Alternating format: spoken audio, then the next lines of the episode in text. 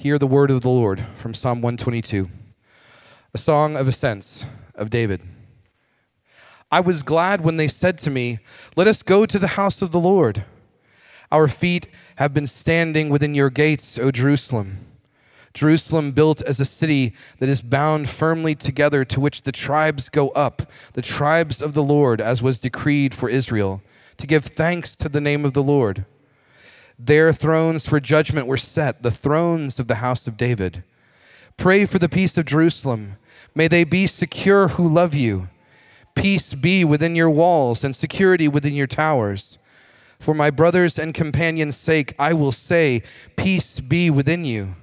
For the sake of the house of the Lord our God, I will seek your good. This is the word of the Lord. Thanks be to God. You may be seated. Peace be with you. Good morning, Sojourn. Um, my name is Paul Ramsey. It's a joy to be with you this morning. If I haven't met you, um, I see a couple of new faces. We're so glad that you're here. I look forward to meeting you, uh, to hearing your story, to sharing mine, to sharing ours, uh, to, to seeing uh, just giving God thanks for bringing us together like He has this morning. Uh, today, we are beginning a new sermon series in the book of Psalms. Uh, and you heard Dodd, Dodds read Psalm 122. That'll be our psalm for this morning. Every year, uh, around this time in the early fall, we join together with the rest of the congregations of Sojourn here in Houston to go through a sermon series right around the beginning of the school year. That's a time in our culture where people are doing new things, uh, where there's some energy to establish new rhythms. And so we want to lean in that together uh, across our city. Uh, in this sermon series, Psalm 122 is in the, the, the series that we're doing is going to be four weeks in, a, in, in, four different Psalms in a section of the book of Psalms called the Songs of Ascent. You may be familiar with them. It's Psalms 120 through 134. And these are songs that would have been sung by the pilgrims in ancient Israel as they traveled from far and wide into Jerusalem for one of the pilgrim festivals. And so these would have been songs that would have united the people of God as they were coming to Jerusalem to worship. And so here, uh, as we've come out of the book of Nehemiah, where we've, where we've talked a lot about the rebuilding of, the renewal of the city of God, and we've considered what it means to participate in building the city of God, the church, in our life today, um, it's fitting that we join with the pilgrims across our city in singing these songs of ascent together. Uh, psalm 122 is the third psalm of ascent, song of ascent. Uh, psalm 120 is the first one, and it's a psalm of repentance. As the Israelites were getting ready to embark on their journey, they would turn from the ways of the world, which was often marked by deceit and violence. And you can see that in Psalm 120. Psalm 121 is a psalm of trust uh, trusting the Lord along the journey. I lift up, as the, as the pilgrims would have journeyed past the mountains, past the hills, they say, I lift up my eyes to the hills. From where does my help come? They would have seen all of the pagan sacrifices on the mountaintops trying to get as close to God as they can. And the, the, the pilgrims, the Israelite pilgrims, would have remembered, my help doesn't come from those hills, it comes from the Lord who made heaven and earth. And so it was a psalm of trust that God would guard them from the sun, the moon, from, from evil on their journey to Jerusalem. And then here, Psalm 20, 122 is a psalm of worship. Uh, it begins, I was glad uh, when they said to me, it was time to go to the house of the Lord. And then here, our feet are standing in the gates of Jerusalem. The, psalm 122 is probably the psalm that God's people sang as they entered Jerusalem uh, for their time of worship. Our feet are standing in your gates. They would have been singing this on their way into Jerusalem. And so this morning, we're going to be talking about worship. Psalm 122 is a psalm about worship. Uh, and it is, I think, a particularly important time to talk about worship in an increasingly disconnected and disjointed age in our culture with all kinds of things vying for our attention, for our loyalty, for our worship. It's appropriate for us to sit and open and engage with Psalm 122 as God's word informs our worship. So we're going to do that. Uh, as we do that, we're going to consider three things together this morning. First, we're going to look at the nature of worship. What is worship? Second, we're going to look at Psalm 122 as a picture of worship. We're going to pick out three key things that I think that this psalm tells us about worship. And then third, we're going to close by considering the aim of worship. Why do we do it? So, first, let's consider for a moment the nature of worship. If we're going to talk about worship, it'd be helpful to define our terms. Worship is one of those words that, as Christians, as religious folk, uh, kind of across the religions, use the word worship all over the place, uh, like all the time. So it'd be helpful to define our terms so that it doesn't become a meaningless word that we just assume that we know what we're talking about. So, what is worship? Worship is, in a nutshell, declaring what you value most. Uh, I borrowed that definition from a pastor named Ligon Duncan, and let me read the rest of that quote. Worship is about declaring what we value most. We do that by our lives and by our lips. As a result, worship fuels our actions. So, if you think about that definition, worship is more than just the songs that we sing on Sunday mornings. Worship is about our whole life and what our whole life is pointing towards. Think for just a moment about what you did yesterday. Think for a moment about what you, how you spent your time this past week, especially your free time. How did you use your free time? Right? If, if you were to draw a map and point out how you use your time, your money, your thoughts, all the, all the things in your life, in your free time, what, and we were to kind of put those all together in a map, to what does that map point? To what would, be, would it be ascribing importance and worth? There's a well known book that was written a few years ago, well known at least in Christian circles, uh, by a, man named James K.A. Smith called You Are What You Love. It's a play on the phrase, you are what you eat, where you eat the food and then you metabolize it, and it actually you become the food that you eat, literally. And he makes the same point about worship. It explores the idea that the things that you love, the things you deem worth protecting and pursuing, are the things that you become like. If you think about it, think about a role model that you have. Um, I noticed this as a preacher. I, there's preachers that I look up to, and I listen to their sermons, and before long, I'll listen to myself on a podcast and realize how much I'm starting to sound like this, this or that person who I respect. If you flip back a few pages to Psalm 115, the psalmist there makes the same point. He's, Psalm 115 is a psalm about idolatry. And right there in verse 8 talks about the people who fashion silver and gold idols. And it says this those who, be, who make them become like them, and so do all who trust in them. Makes that same point. You are what you love given that you become like what you worship, it's important to give great thought to what it is that you're worshiping.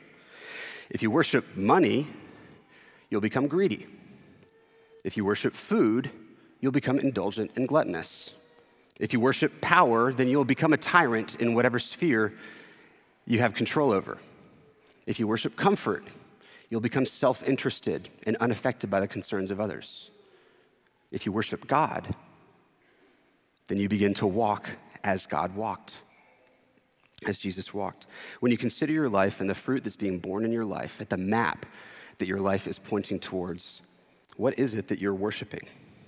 There's a sense in which worship is about all of life. Deuteronomy 6 is known as the Shema, one of the pivotal scriptures in the Old Testament. Hear, O Israel, the Lord your God, the Lord is one. You shall love the Lord your God with all of your heart and all of your soul and all of your strength.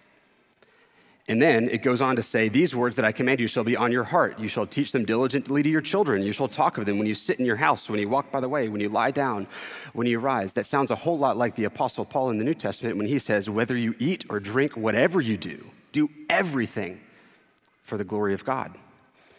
That's, these, are, these are concepts about worship. These are saying that all of life, in a sense, is worship. But there's also another sense in which worship is defined in the Bible a second sense, it may be helpful to think of worship as having both broad and narrow definitions. Broadly defined, worship encompasses everything that you do, but narrowly defined, worship speaks of something specific. Psalm 100, verse 2 says, Serve the Lord with gladness, come into his presence with singing. That phrase, come into his presence, is a technical phrase that appears repeatedly in the Bible. It refers to something specific. It's the same phrase that appears in Psalm 122 in the original language let us go into the house of the Lord, let's come into his presence. It refers to coming into God's presence with the intention of worshiping him alongside others who are worshiping him. So, this is a different aspect of worship, a different kind of worship. This isn't talking about all of life worship, it's corporate worship specifically when the people of God gather together corporately as a body to worship God together. So, broadly defined, worship involves all of your life, but also narrowly defined, which we also see in Scripture, it talks about a specific kind of gathering. Even as the Bible distinguishes the two, it's important to understand the relationship between the two. They are intended to go hand in hand. They're intended to complement one another. There's this expect, expectation in the scriptures that there should be integrity between the worship gathering and the rest of our lives as God's people. What you do with all of your life should match what takes place in here.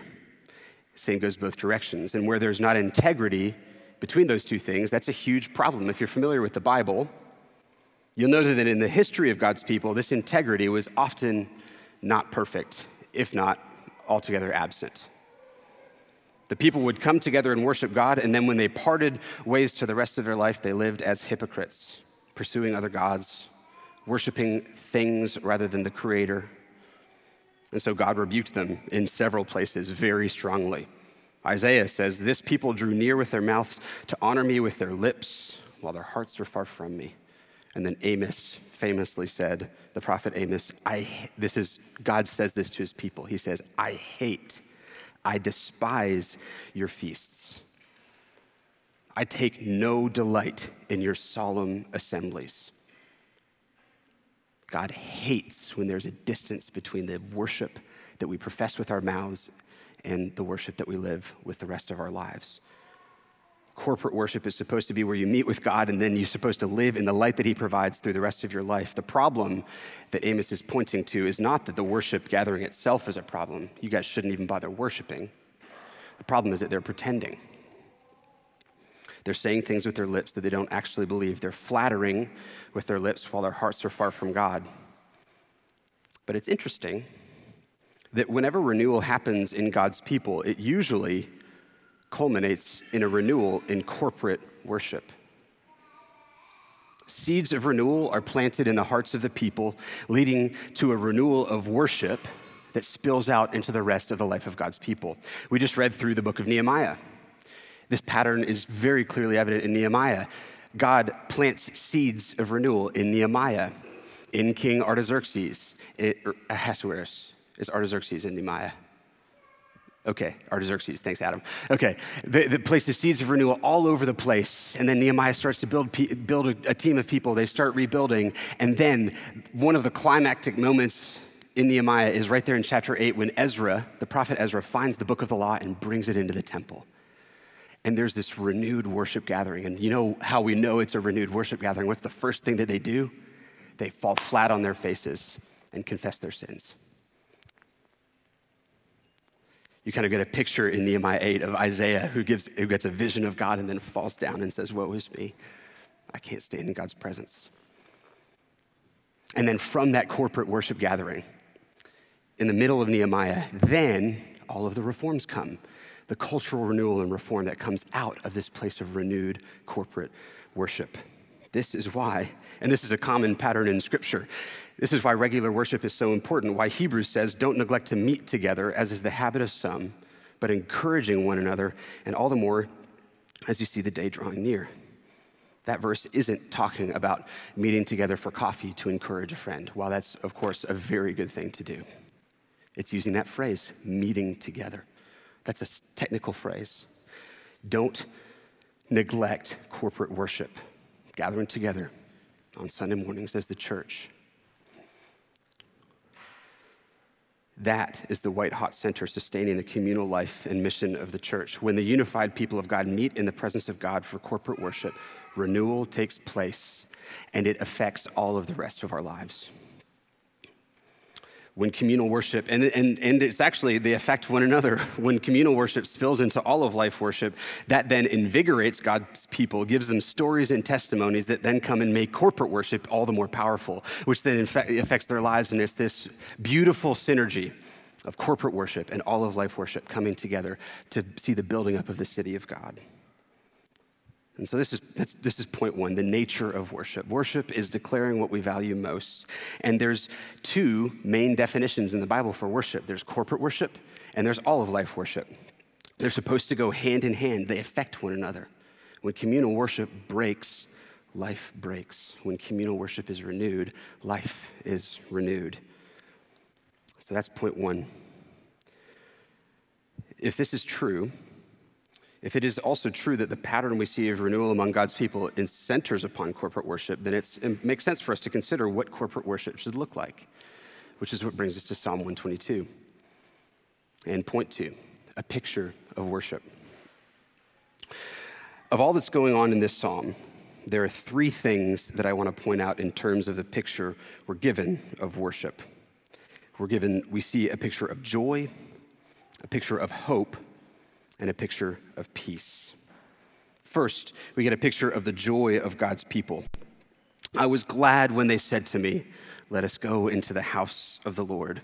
Like I said just a moment ago, this would have been the song that God's people would have sung as pilgrims at the end of a long and arduous journey coming into Jerusalem.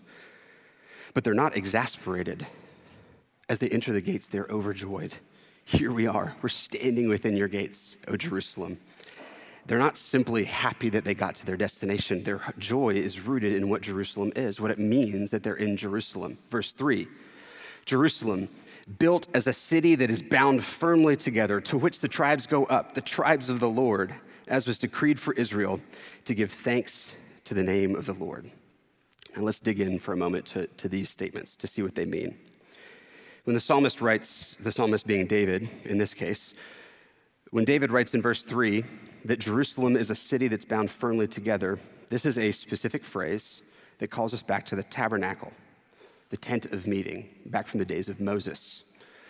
In the middle of all of the instructions for constructing the tent of meeting where God would meet with his people in the wilderness, God says this through Moses in Exodus chapter 26. He says, You shall make 50 clasps of bronze. So they're building all of the different sections of the tabernacle, and like partway through this extensive list of instructions, you shall make 50 clasps of bronze and put the clasps into the loops and couple the tent together that it may be a single whole, or that it may be bound firmly together. This word is, this phrase is a, would have been a it would have immediately pulled them back to the construction of the tabernacle. When you build a tent, it's going to be made up of all kinds of different sections that you're going to be careful to make bronze rings and bind it all together so that the clear picture is a unified effort made up of the diversity of offerings of God's people. One of the older English translations of Psalm 122 translates this verse is Jerusalem is built as a city that is at unity with itself. In other words, this isn't simply a statement regarding the physical integrity of the city. It certainly is. A, it would have been an architectural beauty. But it's also a kind of architectural metaphor, to borrow a phrase from one writer, for what worship is. In other words, the Jerusalem that the psalmist is describing here as a city that is bound firmly together is, a, is not just an architectural marvel, it's also a social and spiritual marvel. Here's what I mean Jerusalem is the city to which the tribes ascend, as we read in verse 4. Not tribe, the different tribes of Israel are coming together from all across the land, not one uniform mass but an eclectic, diverse group of different families coming together out of a world marked by violence and division from all different places, different languages, different professions, different intelligences, different amounts of wealth. A substantive picture of diversity coming together to say and do the same things in the same place as a reflection of the fact that they are after the same thing, namely God, which is the central idea not just a social marvel, but a spiritual marvel. Jerusalem is where God's people come into the presence of God to enjoy fellowship with Him and through Him with one another. In Revelation 21, um, at the end of the Bible, one of the, it's Revelation chapter 21 is one of the chapters of the Bible that you read. It's hard not to tear up as you read it. It's this beautiful picture, uh, a vision of a large multitude from every tribe and tongue finally coming together to live with God face to face forevermore. And there's this interesting section that if you're anything like me, you tend to kind of skim through right in the middle of Revelation chapter 21. There's two reasonably long paragraphs describing the construction of the city talks about how many gates there are, what kinds of stones the different parts looked like, how many foundations there were for the walls, the measurements of the city and of the gates, and on and on these paragraphs go. And so, why are all those details in here? The angel takes John, who's the writer of Revelation, the Apostle John, and says, Let me show you how amazing this city is. And John looks, he writes down what he sees, he marvels at his beauty. And that's what's going on in Psalm 122. In Revelation 21, we kind of see that Psalm 122 is our Psalm too. We're here in this city, built beautifully, unified, and we get to pause and marvel. And what's the most important piece that we marvel at? Revelation 21 says, And I saw no temple in the city, for its temple is the Lord God, the Almighty, and the Lamb. And the city has no need of sun or moon to shine on it, for the glory of God gives it light, and its lamp is the Lamb.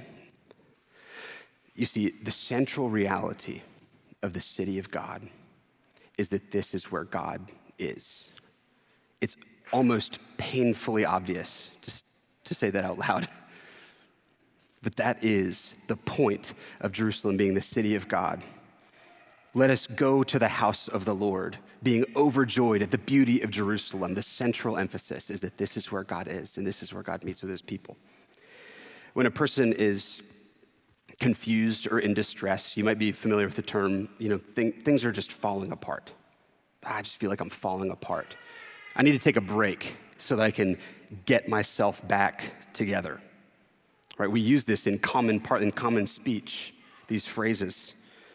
We call that person, when they take a break and they're successful, we say that, that person is really put together. All the things that were falling apart have been put back in their proper place in, in, in balanced measure and integrity. As Christians, when things seem to be falling apart, where do we go for this? The answer here is worship. We go to the place to which the tribes ascend, the city that is built and put together firmly.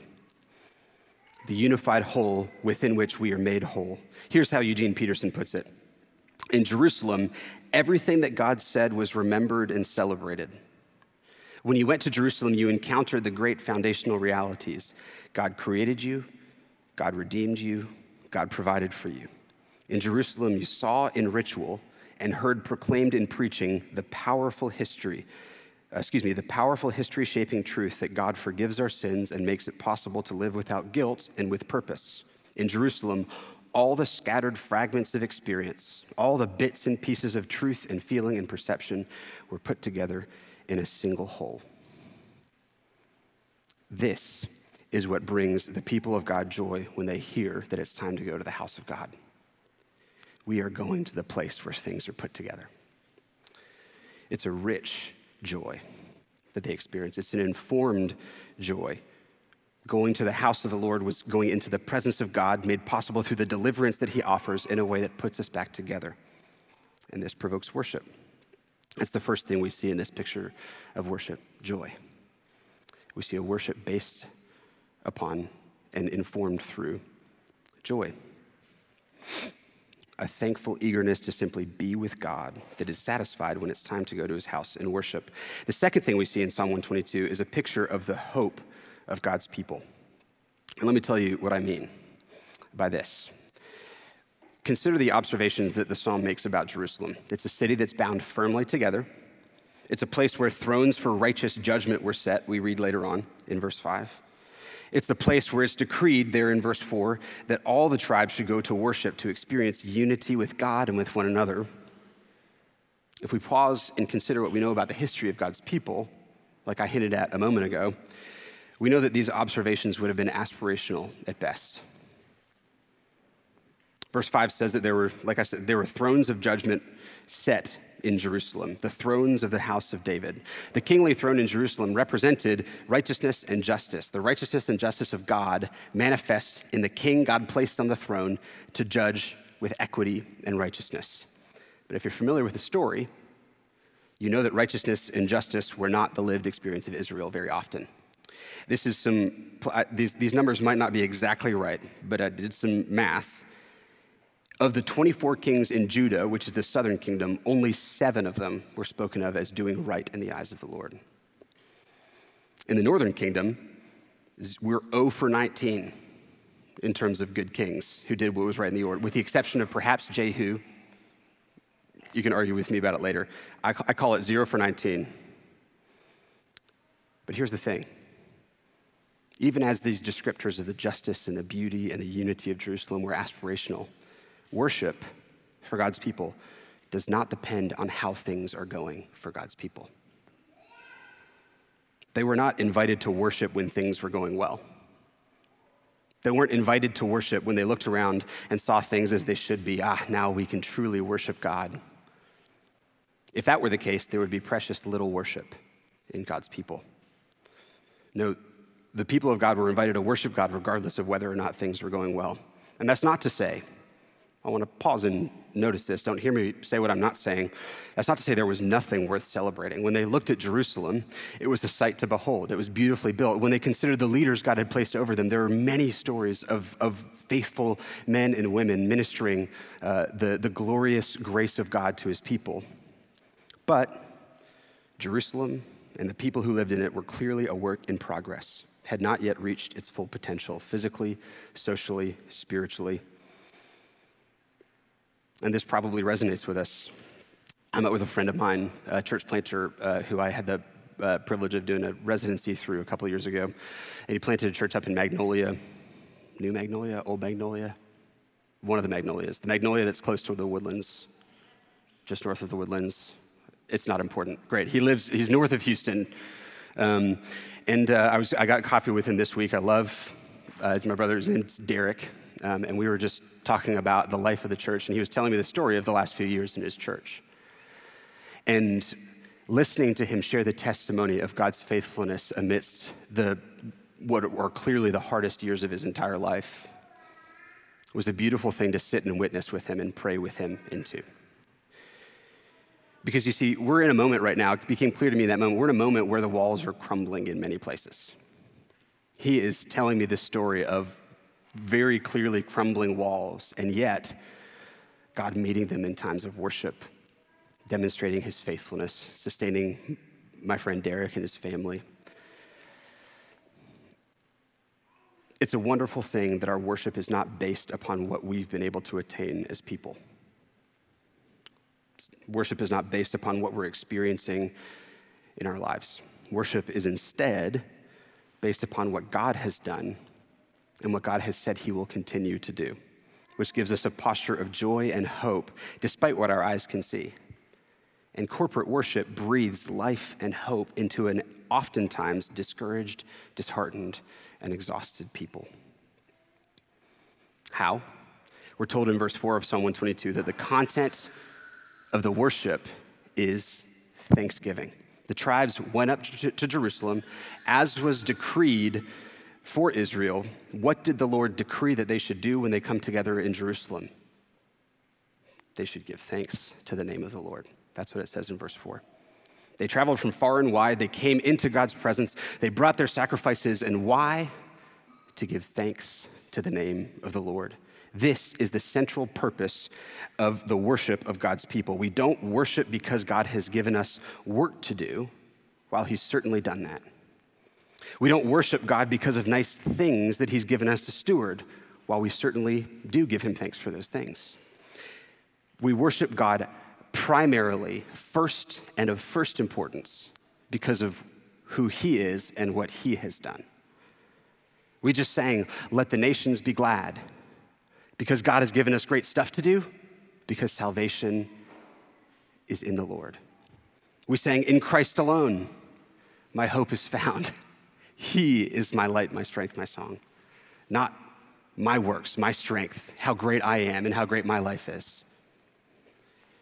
Christ has won the victory against sin and death on the cross.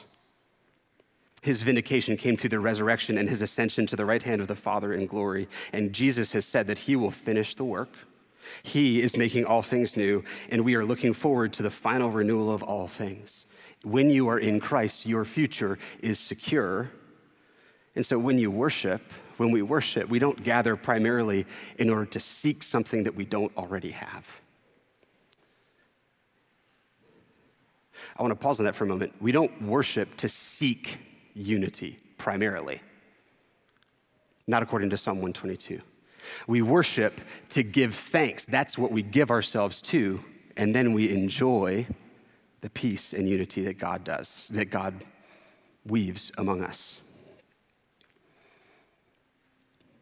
We don't gather primarily to seek what we don't have. We gather to give thanks for what we already have. We gather to remember what God has done, which then reminds us of what God is doing, even if we can't see it, and what God has promised to do in the end. A life of thanksgiving for what God has already provided cultivates a trust in the fact that God will continue to provide. He is a God who makes good on his promises. And so, Christian, when you find yourself distressed, sad, cynical, despairing, chances are you haven't reflected on what God has done and what God has said nearly as much as what your eyes can see and what your body is feeling. The good news is that is a shared experience of every honest and wise Christian. Honest and wise Christians experience pain and get sad. If we're engaging with the world around us, with the people around us, and we're sympathizing, not just sympathizing, but empathizing with them, we will experience pain. But then we come back together and we don't worship that pain. We remember what God has done and what He's promised.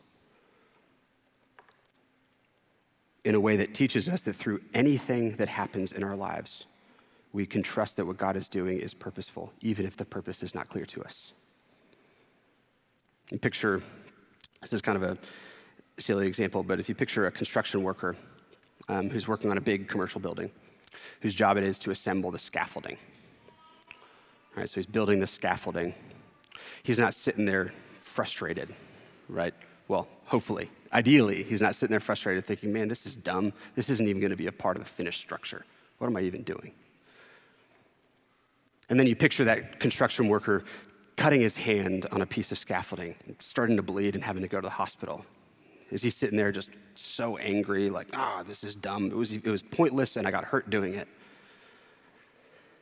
And then picture that same construction worker who knows and understands that what he's doing is part of a larger process, who works for a trustworthy contractor.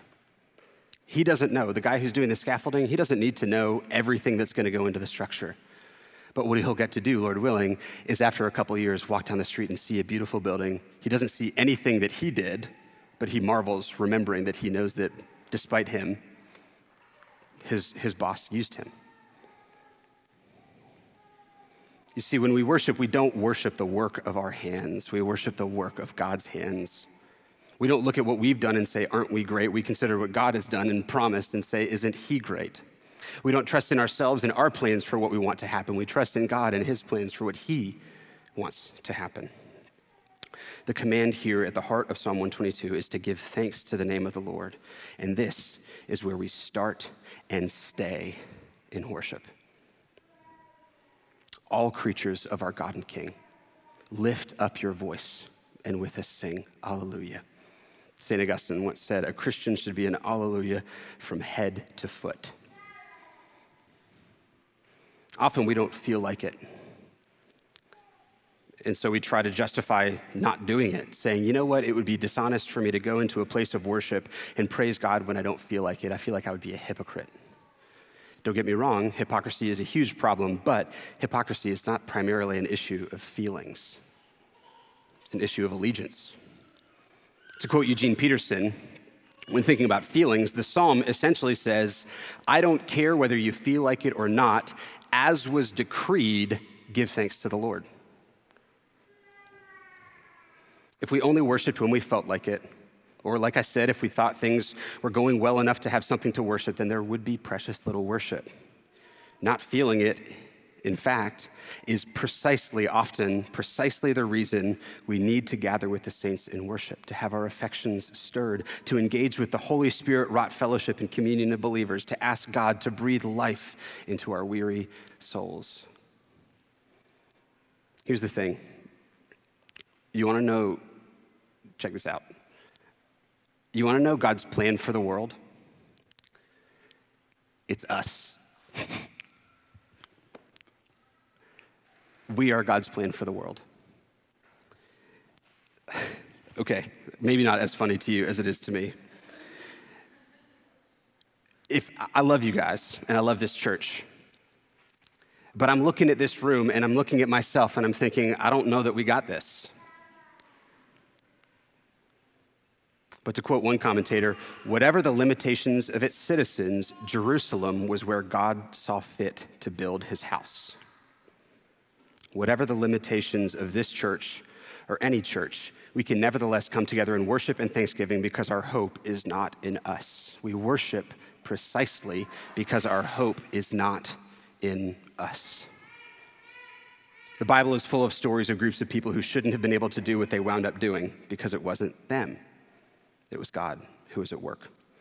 Structuring our worship around Thanksgiving helps us to structure and understand our lives not primarily around what we do, but first and foremost around God and what He has done. If we get that backwards, we get disappointment and cynicism because we're constantly confronted with our weakness.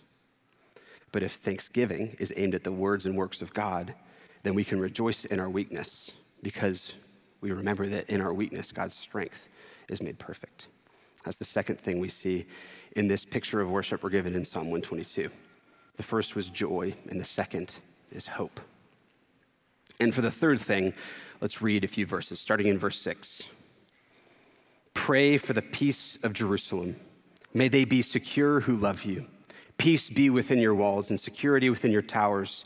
For my brothers and companions' sake, I will say, Peace be within you. For the sake of the house of the Lord our God, I will seek your good.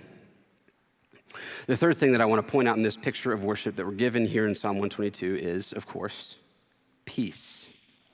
Once the people of God have experienced the joy at ascending into the presence of the Lord, once they've given thanks to God for all that He has done, only then do they turn to God and ask for something. And if we think about it, it follows beautiful, uh, beautifully. Think about this. What if people, you know, picture God's people coming into his presence, enjoying fellowship with one another, giving him thanks for all that he's done for them, for delivering them, for making a way for them to be back into his presence, and then pausing and saying, Gosh, you know what, God? You know what I'm thinking about right now? Please give me that new car. Please give me. Please give me a wife. Please give me that promotion or that house that I've been wanting so badly. It almost sounds silly to think about those things at this particular moment. Don't get me wrong, those can be wonderful things in due order to pursue and to give God thanks for. But when we talk about worship, about giving God thanks for all that He's done, for creating us, for being patient with us, for delivering us, for welcoming us into His presence, making peace among us, then the prayer that makes sense is this one that follows in Psalm 122 God, please, please give us the peace that we need in order to enjoy this fellowship with you in all of our lives. God, please help us to take this joy and this hope that we're experiencing in this moment of worship and live it out in all that we do. Peace, God, please give us, give the city of Jerusalem, give the city of God peace. This is a prayer for peace both from without and within.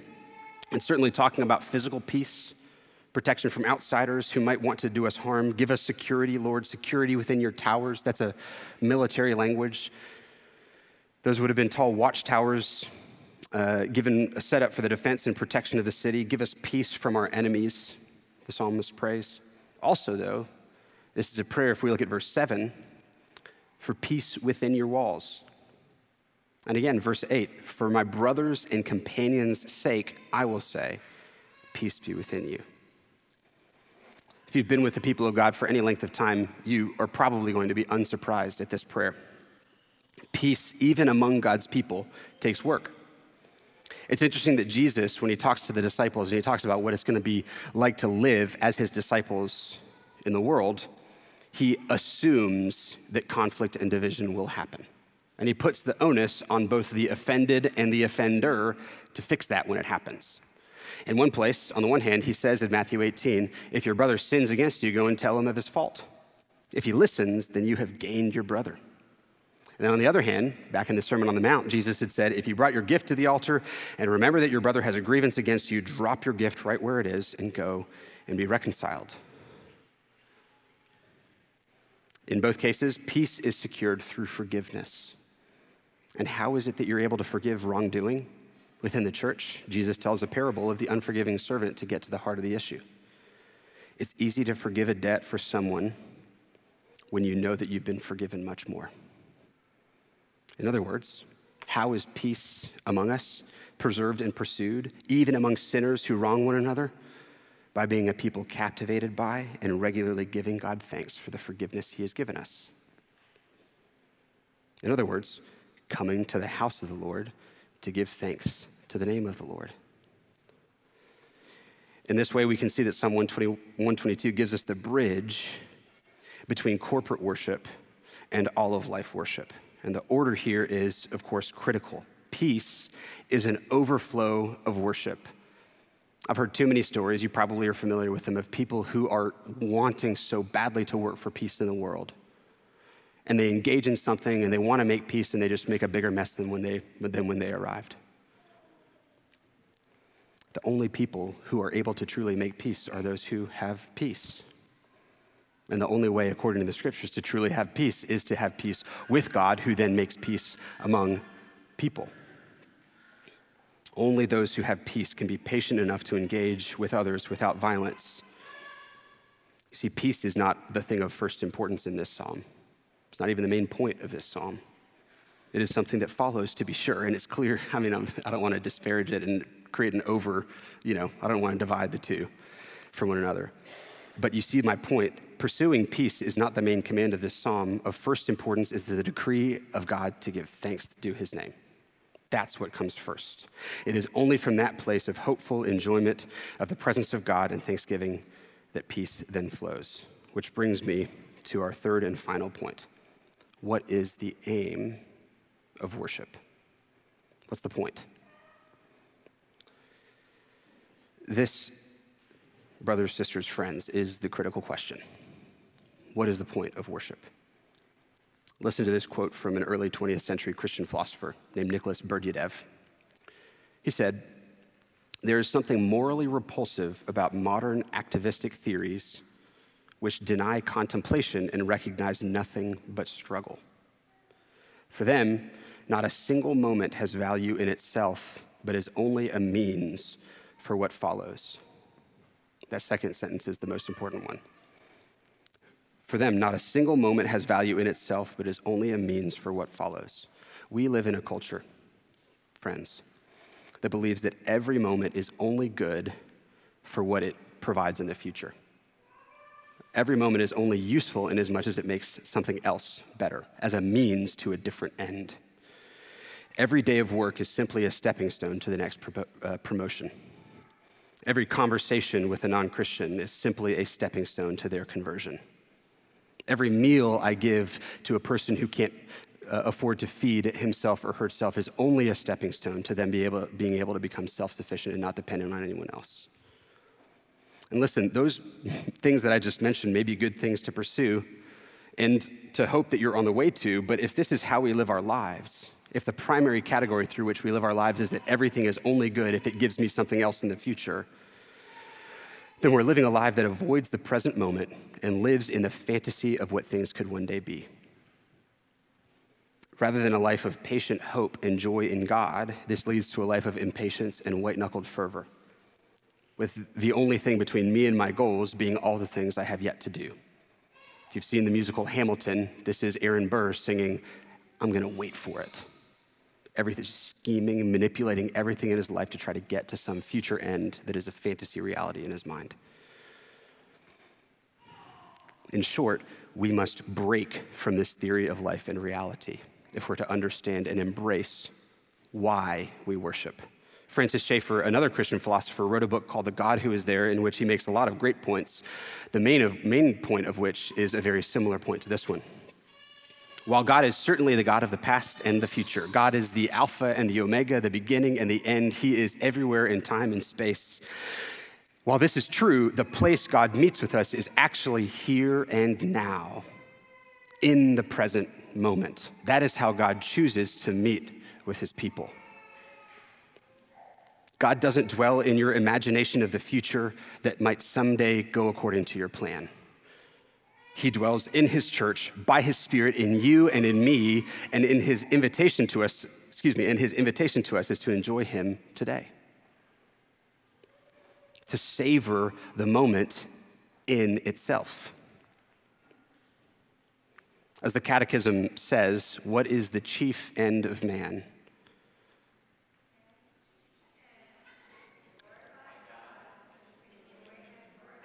Well done. Man's chief end is to glorify God and enjoy Him forever. John Piper reworded it slightly. He broke the catechism. He said, Man's chief end is to glorify God by enjoying Him forever. And I love that tweak. This is not something that we will one day enjoy. This catechism is not saying one day we're going to glorify God and enjoy Him forever. This is an, a glorification and an enjoyment that we get to experience today. I was glad, we sing in Psalm 122, when they said to me, Let us go to the house of the Lord. Here we are in Jerusalem, in God's presence. Let us give thanks. Let us enjoy God. Worship is a present, beautiful activity that takes space in time and, excuse me, that takes place in time and space. God is with us, not God will be with us, not God was one day with us, and today is somewhere that I don't know. God is with us. As we go about our lives in the world, we lose sight of that truth. In this room, imperfect as it is, we are brought back to remember that God is with us. God knows that there are spaces and environments in your life that are characterized more by frustration than by worship. Picture a conflict that you're trying to piece your way through. And remember that Jesus actually uses worship, corporate worship, as the means by which we're reminded that we need to go and be reconciled. If you know your brother has a grievance against you, Jesus says, Leave your gift at the altar. Where is he talking about being at that moment? In the context of corporate worship. Oftentimes, it's in the context of a worship gathering that we remember we have been forgiven much. My goodness, I need to go. Conflict. Corporate worship reminds us of the way out. Maybe your life has changed. We have, a, we have a really good habit, especially as a church in our age demographic, of romanticizing our college Christian ministries, those of you who were Christians in college. We have a way of thinking back and thinking, man, you know what? I used to study the Bible and it was wonderful. I cannot wait till I have a time in my life where I can talk for 90 minutes straight without distraction about the Bible. My gosh, that was amazing. God knows that your life has changed. And his intention as we come together for worship is to remind you that he's still here with you. Maybe that 90 minute time in scripture was absolutely life giving and wonderful. And maybe the 35 seconds of reading scripture tomorrow morning is going to be just as wonderful when God meets you there in the middle of changing a diaper or rushing to a meeting and remembering that you forgot to read the, whatever it is that you're in the middle of. Maybe just maybe, God intends to be your God today, like He was when you had a wonderful experience with Him 10 years ago. It's good for us to recount God's blessings in the past, but it's foolish to think that our goal should be to go back there because God is right here. You see, it's often in the in between moments that God is most tangibly present. If you think about uh, Psalm 23, it's in the valley of the shadow of death that God prepares a table for David. In between the mountaintop experiences, that's where God meets David. Think about Jesus and the Samaritan woman. Jesus doing a ton of ministry over here on the journey.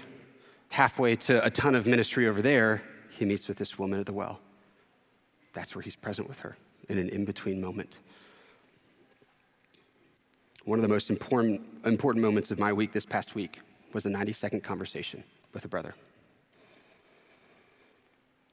I approached a brother and asked him to clarify something that I'd heard that he said. I prayed about that conversation. I sought wisdom from others on that conversation. I read the Bible and what it says about having conversations like this. I prayed about it some more. And then I had a 90 second conversation. And that was the most important conversation of my entire week. God was so present in that moment. And it was simply me listening to what Jesus said and go and talk to your brother. That was it. I don't want to lift my, I don't want to say, yeah, I did it, but this is, it was the most important moment of my week. And that came out of a moment last week when I was reading the liturgy and I experienced the mercy and forgiveness of God. And I thought, I need to talk to this guy. It was in this room that the spark was lit that said, I need to go, I need to go talk to him. This is why meeting together, encouraging one another is so critical. Coming together into the presence of God, giving thanks to his name, rights our hearts. It sends us out to experience the peace of God in ways that we've never experienced. It may be that God wants you to know intimacy with Him while you're in the middle of a meeting at work, rather than in your quiet time, all by yourself, on a hillside, with the sun, you know, middle of the sunrise, experiencing the beauty of God. It may be that God wants you to know His presence in a you know, you might have confessed sin and experienced God's mercy in like a three hour confession session, or it may be that you need a three minute phone call with a brother to say, Hey, I did this. Brother can say to you on the phone, Hey, you're right, I got like three minutes, but I want you to know that God loves you. Let me pray for you. God, please heal him, forgive him, and help him to walk in newness of life. All right, gotta go, brother. It could be that in that moment, you experienced the mercy of God just as powerfully, if not more, than you did in that three hour confession session a few years ago that you still talk about. I'm trying to cast a vision for you of a theology of the moment. God is present, and that is what we are reminded of in our time of worship. It's preparing for these moments that we come to give God thanks, to be filled with joy and hope, and then bring that peace, which rests not on the foundation of our circumstances, but on the foundation of the providence of God with us into the world so that we can experience Him anew. And, brothers and sisters, this is the magnet to which people who are outside the church will come. If you think right now that you're, the way that you can make peace in the world is by figuring out the right way to argue with the person who doesn't believe in God, then you're wrong. If you think that the, the reason God placed you in the world is to go and convince others and that they are wrong, to go just show them how much better your arguments are, to, to, to coerce them somehow into faith, then you're wrong. Peace, this peace that we read about in Psalm 122, is the thing. I was just talking with a brother of mine uh, who was saved within the past year out of a really set, dark set of circumstances. And he told me that all the, we, we, had, we, had, we, we got together this week and he was telling me about what his, the past few weeks of his life have looked like. And he said, You know what? Everyone in my life keeps looking at me and saying, What is it? I want what you got. He's got the peace of Christ in his heart. It's nothing that he's done. He says it. he's said it to me over and over again. It's, it's not me. This is what God does. As we gather to worship, he reminds us that he is here with us. He gives us joy. He gives us hope. A kind of joy and hope not based on what we can do, but on what He has done, that gives us peace and patience to know that we don't have to force it. We can simply love Him and love one another and watch as God does the rest. I was glad when they told me it was time to go to worship. When this psalm was first written, things were far from perfect. Even today, things, I know, you know, are far from perfect in the world and even here in our church. But God is here and there's something magnificent that happens when we come into his presence and give him thanks. Let me pray for us. Heavenly Father, thank you so much for Psalm 122. Thank you for reminding us that you are good regardless of what our eyes can see. Thank you for giving us this picture of worship, a worship that is filled with joy, not a foolish joy that ignores circumstance, but a joy that rests not in circumstance, but in you. I pray that you'd give us that joy, Lord. I pray that where we are despairing and cynical and disillusioned today, that you would just meet us there and help us to give thanks to you for what you've said and what you've done. Lord, I pray that you would give our church testimonies you would give our church stories of your work amidst us, by which, through which, we can remind one another that you are with us, you're present, and you're always working. Please give us those stories and help us as leaders to cultivate space for those stories to be shared. And Lord, remind us that worship is the lifeblood of the church. Not based upon what we can do, but, but based upon what you can do because it is you who are able to keep us from stumbling and to present us blameless before the presence of your glory with great joy. Accordingly, to the only God, our Savior, through Jesus Christ our Lord, be glory, majesty, dominion, and authority before all time and now and forever. And let us give thanks to you today and forevermore. Amen.